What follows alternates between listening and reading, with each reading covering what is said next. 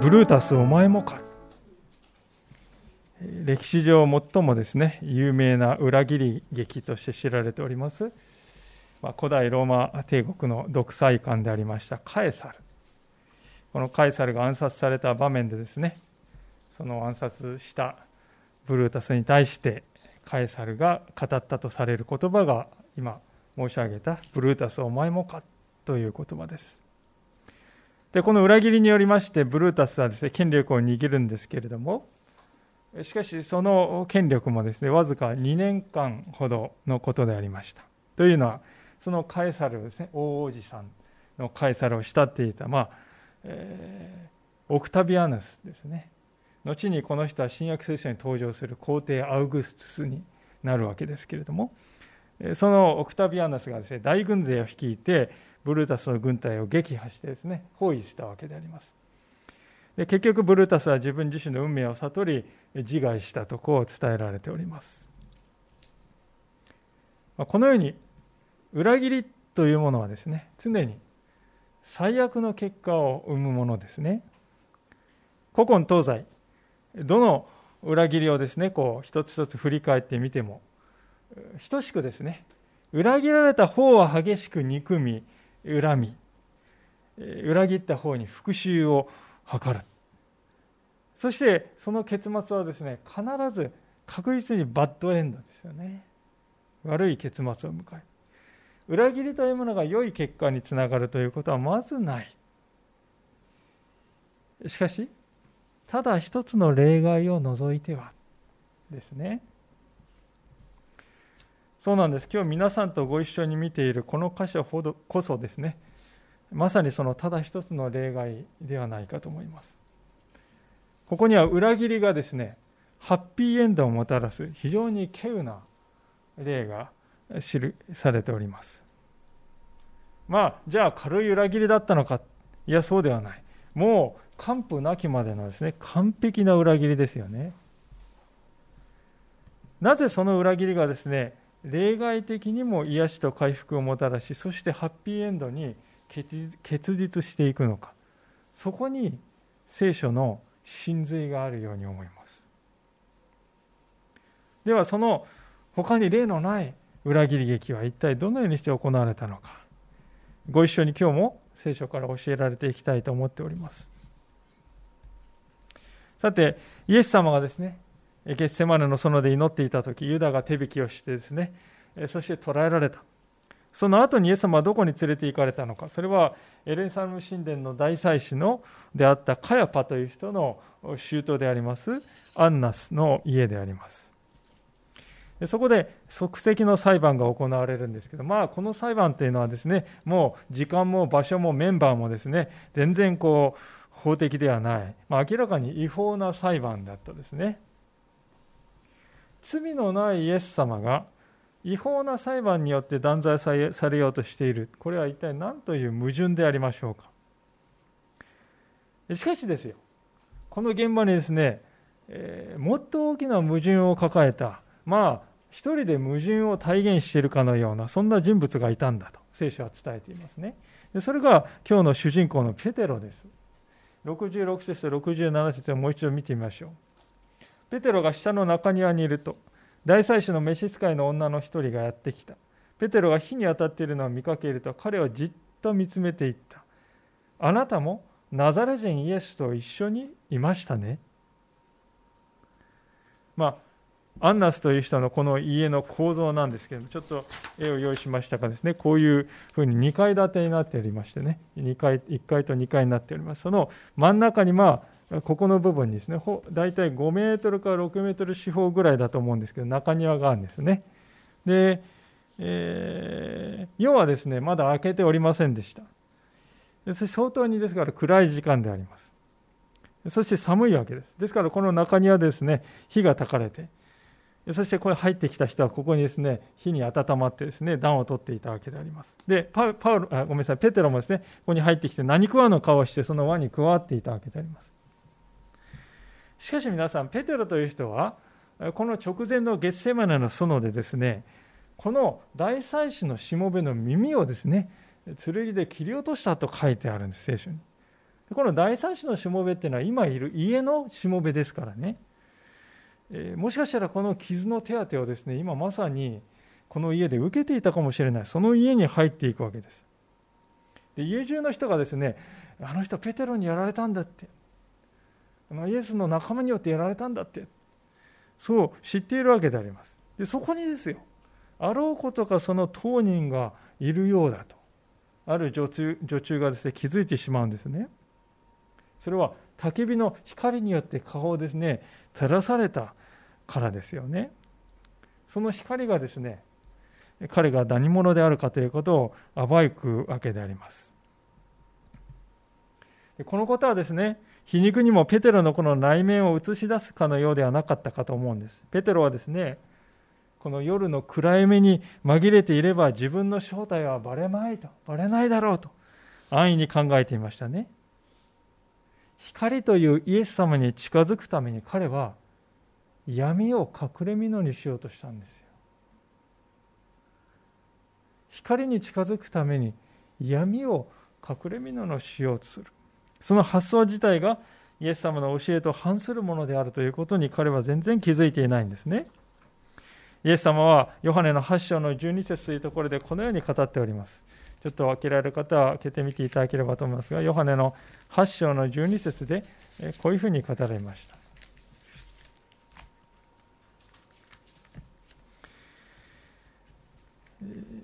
ヨハネ8章の12節です。イエスは再び人々に語られた、私は世の光です。私に従う者は決して闇の中を歩むことがなく、命の光を持ちます。私に従う者は決して闇の中を歩むことがなく、命の光を持つイエス様は言われたのに、ペテロは今闇の中にいます。闇に紛れれば、闇が自分を守ってくれると考えているのですね。しかし皮肉なことに、焚き火の光がですね、そのペテロの誤りを暴いて、明るみに出すのです。私たちもしかし時にこのようなことをしてしまうんではないでしょうか。イエス様に近づこうという思いだけはあるんです。ところが光の中で近づいていこうとするのではなくて闇に紛れて闇を衣にしてそれをしようとしてしまうんですね。本当の自分の姿をですね光の中にさらけ出していくのではなくて本当の自分の姿をカモフラージュして偽ってそしてイエス様に近づきすぎると危ない。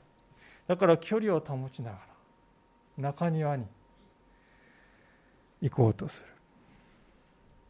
しかしそのような方法は光そのものであるお方イエス様に対しては通用しない。ペテロはもろくもそのことを思い知ることになるんですね。マルコの14章に戻ります。68節。ペテロはそれを否定して何を言っているのかわからない。理解できないと言って前庭の方に出て行った。すると鶏が鳴いた。ペテロはこの時何をしようとしたんでしょうか。ある解説者はイエス様からの承認ではなくて自分のすぐそばにいる人々からの承認を得ようとしたその決断の表れだとこう言うんです。イエス様に受け入れられているかどうか、もうそのことは全部吹っ飛んでしまってね、今目の前にいる人々、その関係が最優先される。その人たちから認められる。ただ、それだけを考えてしまっているんです。それが、この時のペテロの状態でありました。私たちも時にこのような罠に陥ってしまうんではないでしょうか。これまでにも何度かこの礼拝の中でお話してきましたけれども、クリスチャンという呼び方はですね、もともとはですよ、キリストバカというですね、別称だったんですね。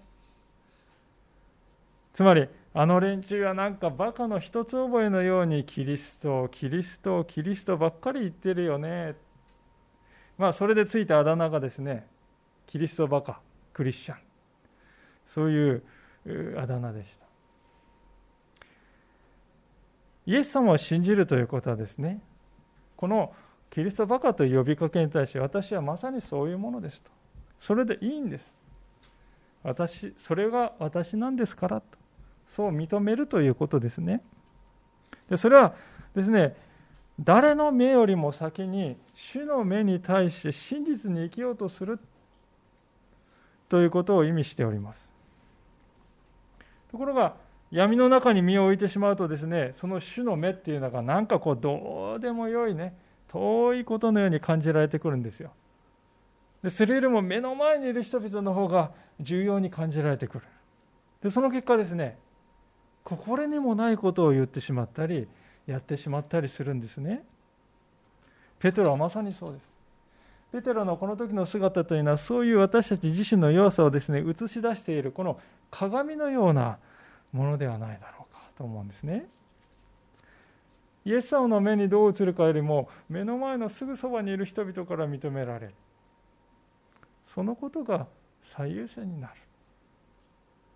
でもちろんそういうですね偽った偽りのね承認欲求ですよ。その偽りの承認欲求っていうのは決して心に真の平安をもたらさないんですね。でその証拠にペトロはですね陽気になったかというと不安になってね中庭を出て前庭の方に行ったって書いてあるじゃないですか。前庭の方にはですね焚き火がないんです。ですから再び闇に紛れてですね、え、自分の身を隠せると思っているんですよ。皆さんこれが闇に落ち込んでいくということの恐ろしさですね。もっと暗いところはないか。もっと私のこの現実罪を隠せる場はないか。闇はないだろうか。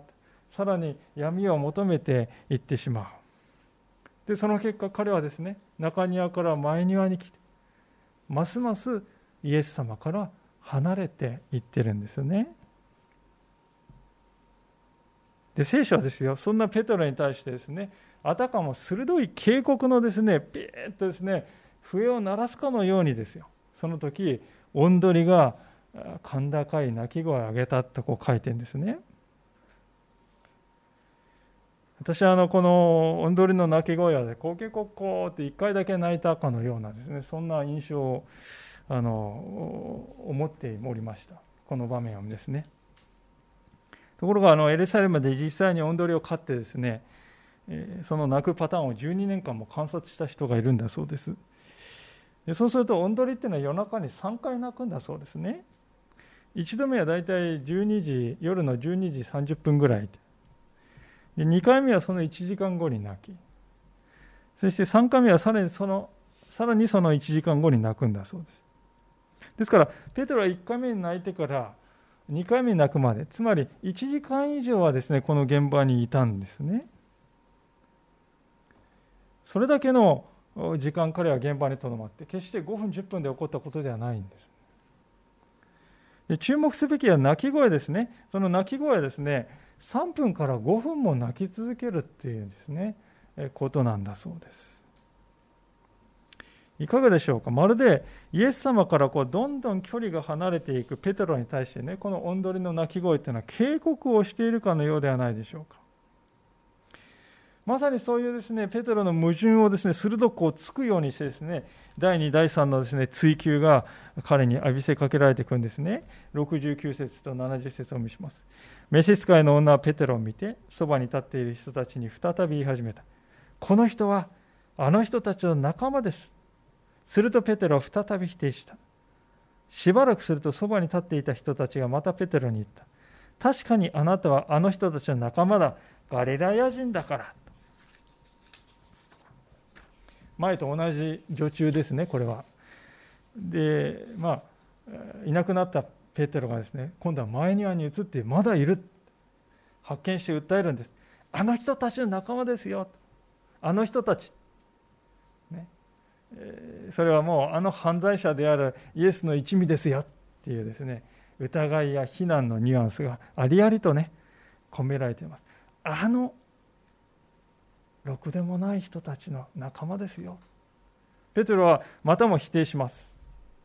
しかしながら今度は決定的な証拠を突きつけられるんですね。確かにそうだ。この人はガリラヤ人だから。当時エルサレムはですね杉越の祭りが行われておりましてですねイスラエル中から何万人という人たちがですね全国から押し寄せていたわけです。ですからガリラヤのね北のガリラヤからもたくさん来ていました。ですからガリラヤ人そのものが珍しいというわけではないんです。ただ大祭司の家大祭司の関係者にはガリラヤ人はいないんですよ。なぜならガリラヤ人というのはですね北の方に、ね、田舎に住んでいるソヤでね洗練されてない連中だと田舎者だとこう見下されていたわけであります。ところそれなのになぜかここにガリラヤ人がいる。それはイエスの弟子以外にありえないじゃないかということですね。なぜ出身出身地をですね見破られたかといいますとマタイの福音書の方にはですねペトロがなまっていたからだと。原因それが原因だと書いてますね。ガリラヤの方言ではですね、このユダヤの言葉のですね、ある3つぐらいの音をですね、ガリラヤの方言で表現できないんだそうです。どうしても発音できない。ガリラヤの人はですね、ユダヤの言葉、どうしても発音できない部分があるんだそうです。ですからペテロはですね、うまくカモフラージュしているつもりでもですね、いや、寒いですねとかなんか言っているうちにですね、どうしてもごまかせない音の違いがあることにですね、えー、気づかされてしまう。彼は闇にね、えー、紛れて身を隠したつもりだったんですが実際は頭隠して尻隠さずと。そういう状況に陥っていた。それはなんと皮肉なことか。で言葉の鉛アクセントの違いでガリラヤ人いるはずのないガリラヤ人がいる。決定的なですね証拠を突きつけられてもう窮地に陥ったペテロはですね、えー、ついに決定的な裏切りに突き進んでいく。それが今日のクライマックスの71節からのところですが、するとペテロは、嘘なら呪われてもよいと誓い始め、私はあなた方が話しているその人を知らないと言った。するとすぐに鶏がもう一度鳴いた。ペテロは、鶏が二度鳴く前にあなたは三度私を知らないと言いますとイエスが自分に話されたことを思い出した。そして彼は泣き崩れた。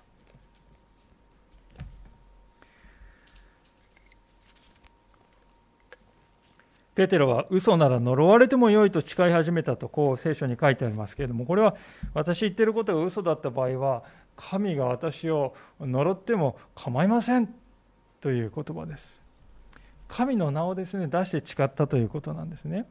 でこれはね全ての反論をですね黙らせる言葉でもあるんです。神を出してですね誓うっていうことはもうイスラエルにおいては最大のタブーですからね。もしそこまでやるっていうことはねもうそれ以上何も言えなくなる。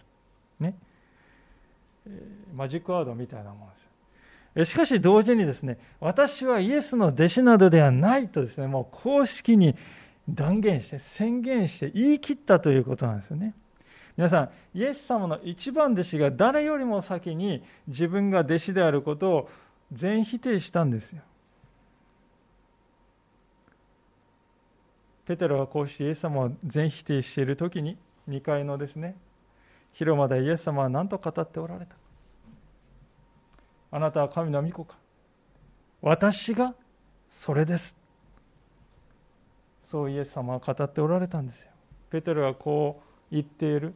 同じ時間に。イエス様は私がそれです。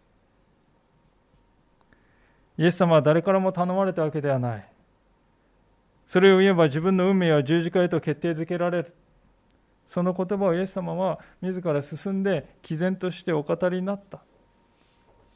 かたやその同じ家の違うところで自分の命を守りたい一心で言うべき言葉とは全く正反対のことを言い逃げるように舞台を去ろうとしていくペテロ聖書が語っているこのイエス様とペテロの両者の姿はあまりにもあまりにも対照的ではないかと思うんです。ある人はしかしこのペテロの姿を見て仕方なかったんではないか。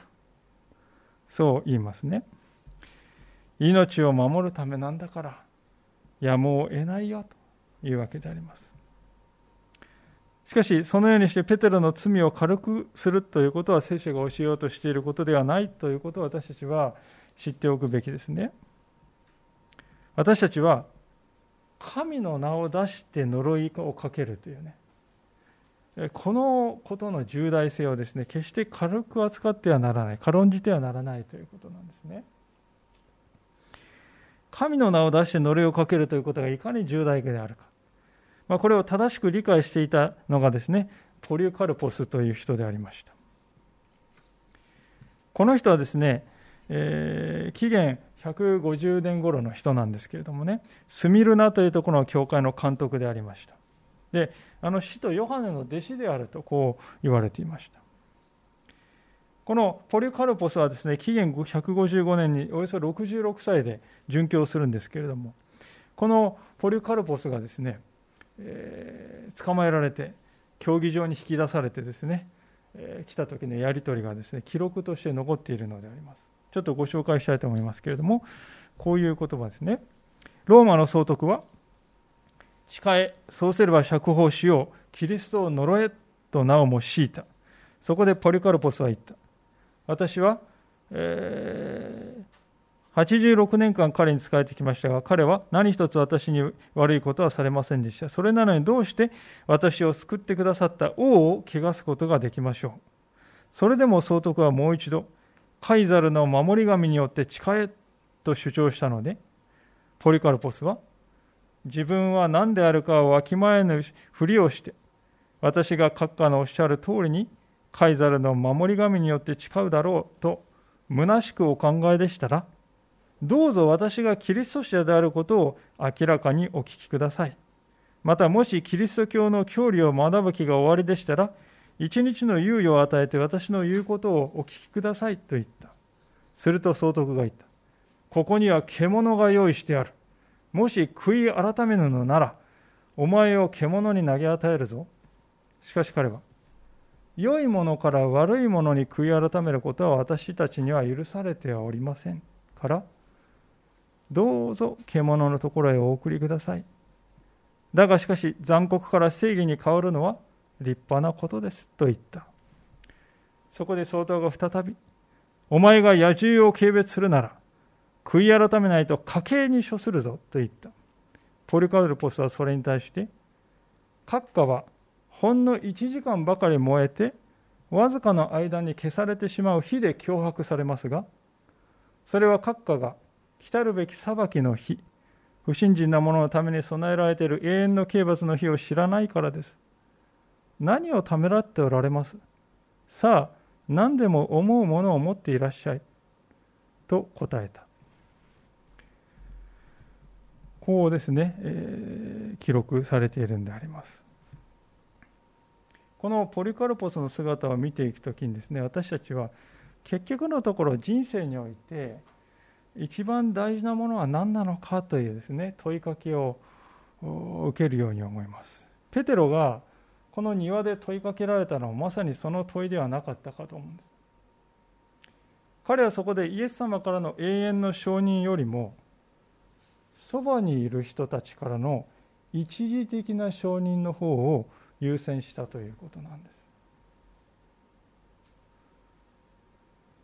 それはまさにあのエサウがですね一杯の豆と引き換えにですね長子の権利を譲り渡したようなそんな光景ですね。そしてこのペテロの決断の結果ですね何が起こったかある一つのことが確定したそれはイエス様は完全に孤独になられたということです。ある解説者がこう語っているんですね。ペテロの失敗の詳細な描写はイエスの孤独を際立たせる。一人の仲間に裏切られ、十人の仲間に見放され、そして今、最も親しい友人から公然と辛辣に見捨てられたイエスは、ユダヤの法廷を前に、世界の前に無防備で、たった一人で立っているのである。私はあのペテロの裏切りを仕方ないよとこうね見る人に欠けているなと思うのがこの視点だなと思うんですね誰もイエス様のことを思う人がいない。ゲッセマネの園で父なる神様との断絶を味わわれた。そして今唯一残っていた友をも失って完璧に孤独になったイエス様です。そのイエス様に誰一人深い同情を寄せようとする人がいないんですね。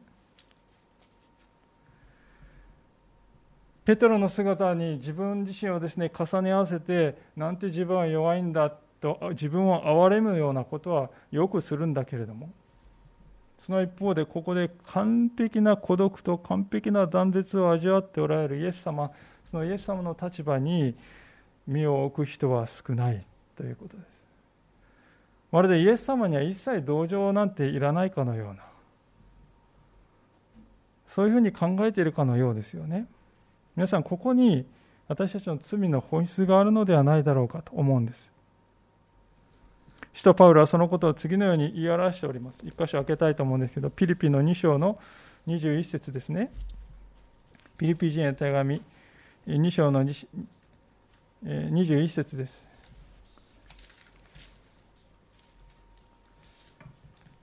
新科学2017では397ページですね。ピリピの2章の21節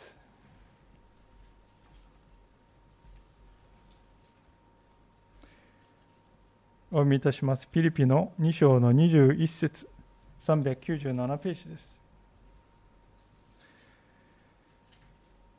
ピリピ2章21節皆、自分自身のことを求めていて、イエス・キリストのことを求めてはいません。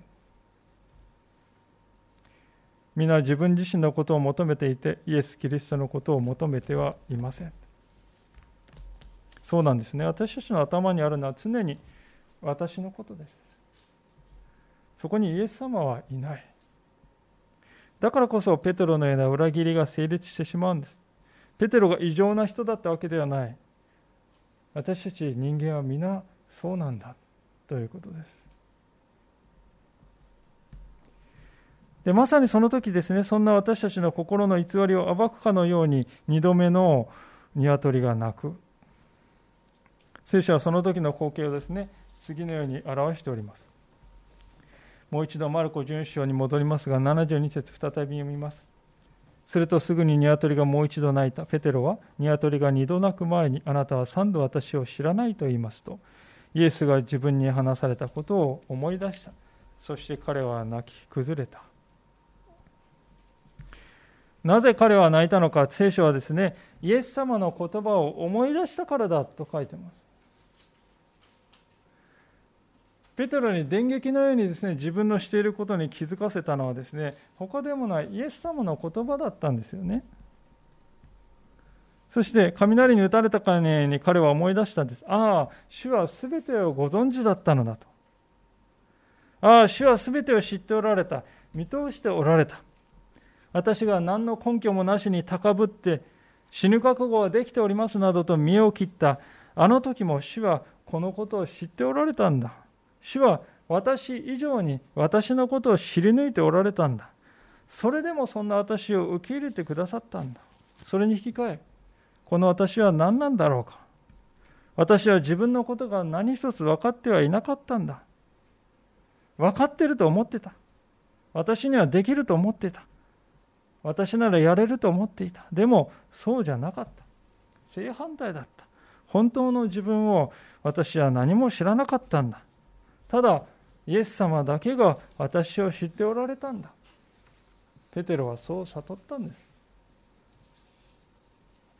ペテロはイエス様のために死ぬつもりでいましたでも実際はイエス様が彼のために死ぬ必要があった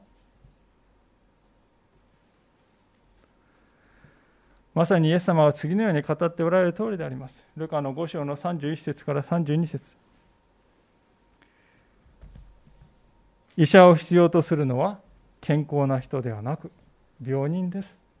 私が来たのは正しい人を招くためではなく罪人を招いて悔い改めさせるためです。ルカ5章31節から32節ペテロの大粒の涙はですね、罪という病にとらわれている彼の、しかし、回復の始まりだったということですね。マルコの福音書はですね、ペテロが年老いた時に、その言葉をですね、言葉でこう話して、そのそれを弟子のマルコが聞き取って書かれたと、そう言われていると申し上げました。このペテロがですね、ここに差し掛かった時、この特に72節の、そして彼は泣き崩れたと。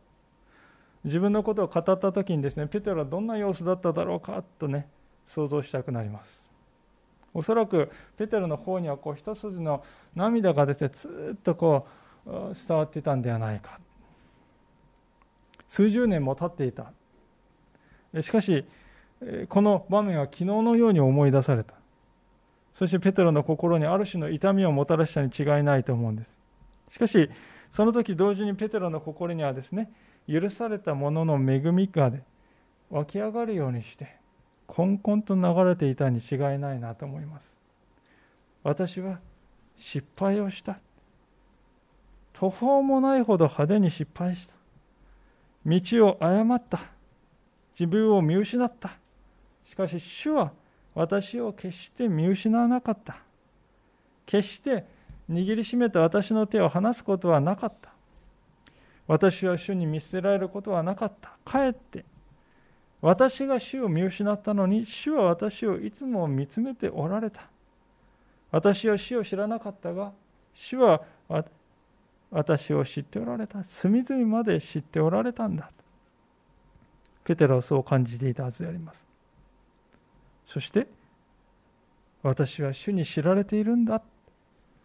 言いようのない平安と喜びがペテロの心隅々まで満たしたに違いないと思いますね。皆さんこの中庭で起こった一連の出来事っていうのはこれね。ペテロしか知りようがないことですよね。それが今に至るまで知らされているというのはですね。この起こったことを全てペテロがですね克明に証言したからに他ならないわけです。かつてイエス様はですねご自分の頭に香油を注いだあのマリアのことをですね世界中どこででもこの福音が述べ伝えられるところではこの人がしたこともこの人の記念として語られますよとそう言って称賛されました。それはマリアの人生にとっては栄光の瞬間だったと思います。一方でペテロの方もですね惨めにも主を裏切った男と呼ばれるということを彼は恐れなかったということです。彼はですね福音が伝えられるところならどこででも自分がどれほど鮮やかに主イエスを裏切ったかが伝えられるようにとあえてこの記録を残させた。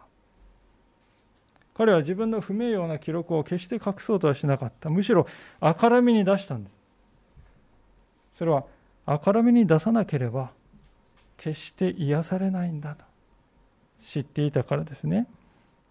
彼は暗闇の中に紛れて隠すことによって自分を覆ってしまうのではなくてたとえ人々の目に自分をさらけ出したとしてもイエス様の愛の眼差しによって癒されるということをの方を彼は選んだんです。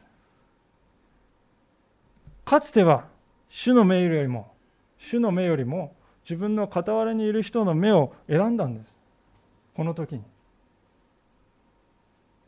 しかし後のパウロは人の目よりも主の目に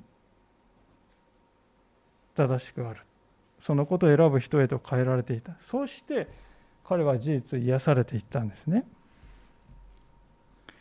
そして今この時代にあって同じようにして主をですね裏切ってしまったのではないか。その境遇にあるすべての人にとってこのペテロは大きな慰めの源になっているのであります。このペテロの出来事はまた主に従うということの困難さをも教えているように思います。このマルコの福音書は書かれたですねおよそ紀元60年代。そういう時代はですねどういう時代だったかというと教会はですね試練の時代を迎えつつある時代であります。皇帝ネロの時代、えー、首都のパウロは捕らえられてそしてそしてペテロも捕らえられて殉教したとこう伝えられていますね。そういう時代の到来を前にしてですね、ペテロは後輩のクリスチャンたちを励まそうとした。そして同時に、頼るべきは主お一人であるということを語ろうとしたんだと思いますね。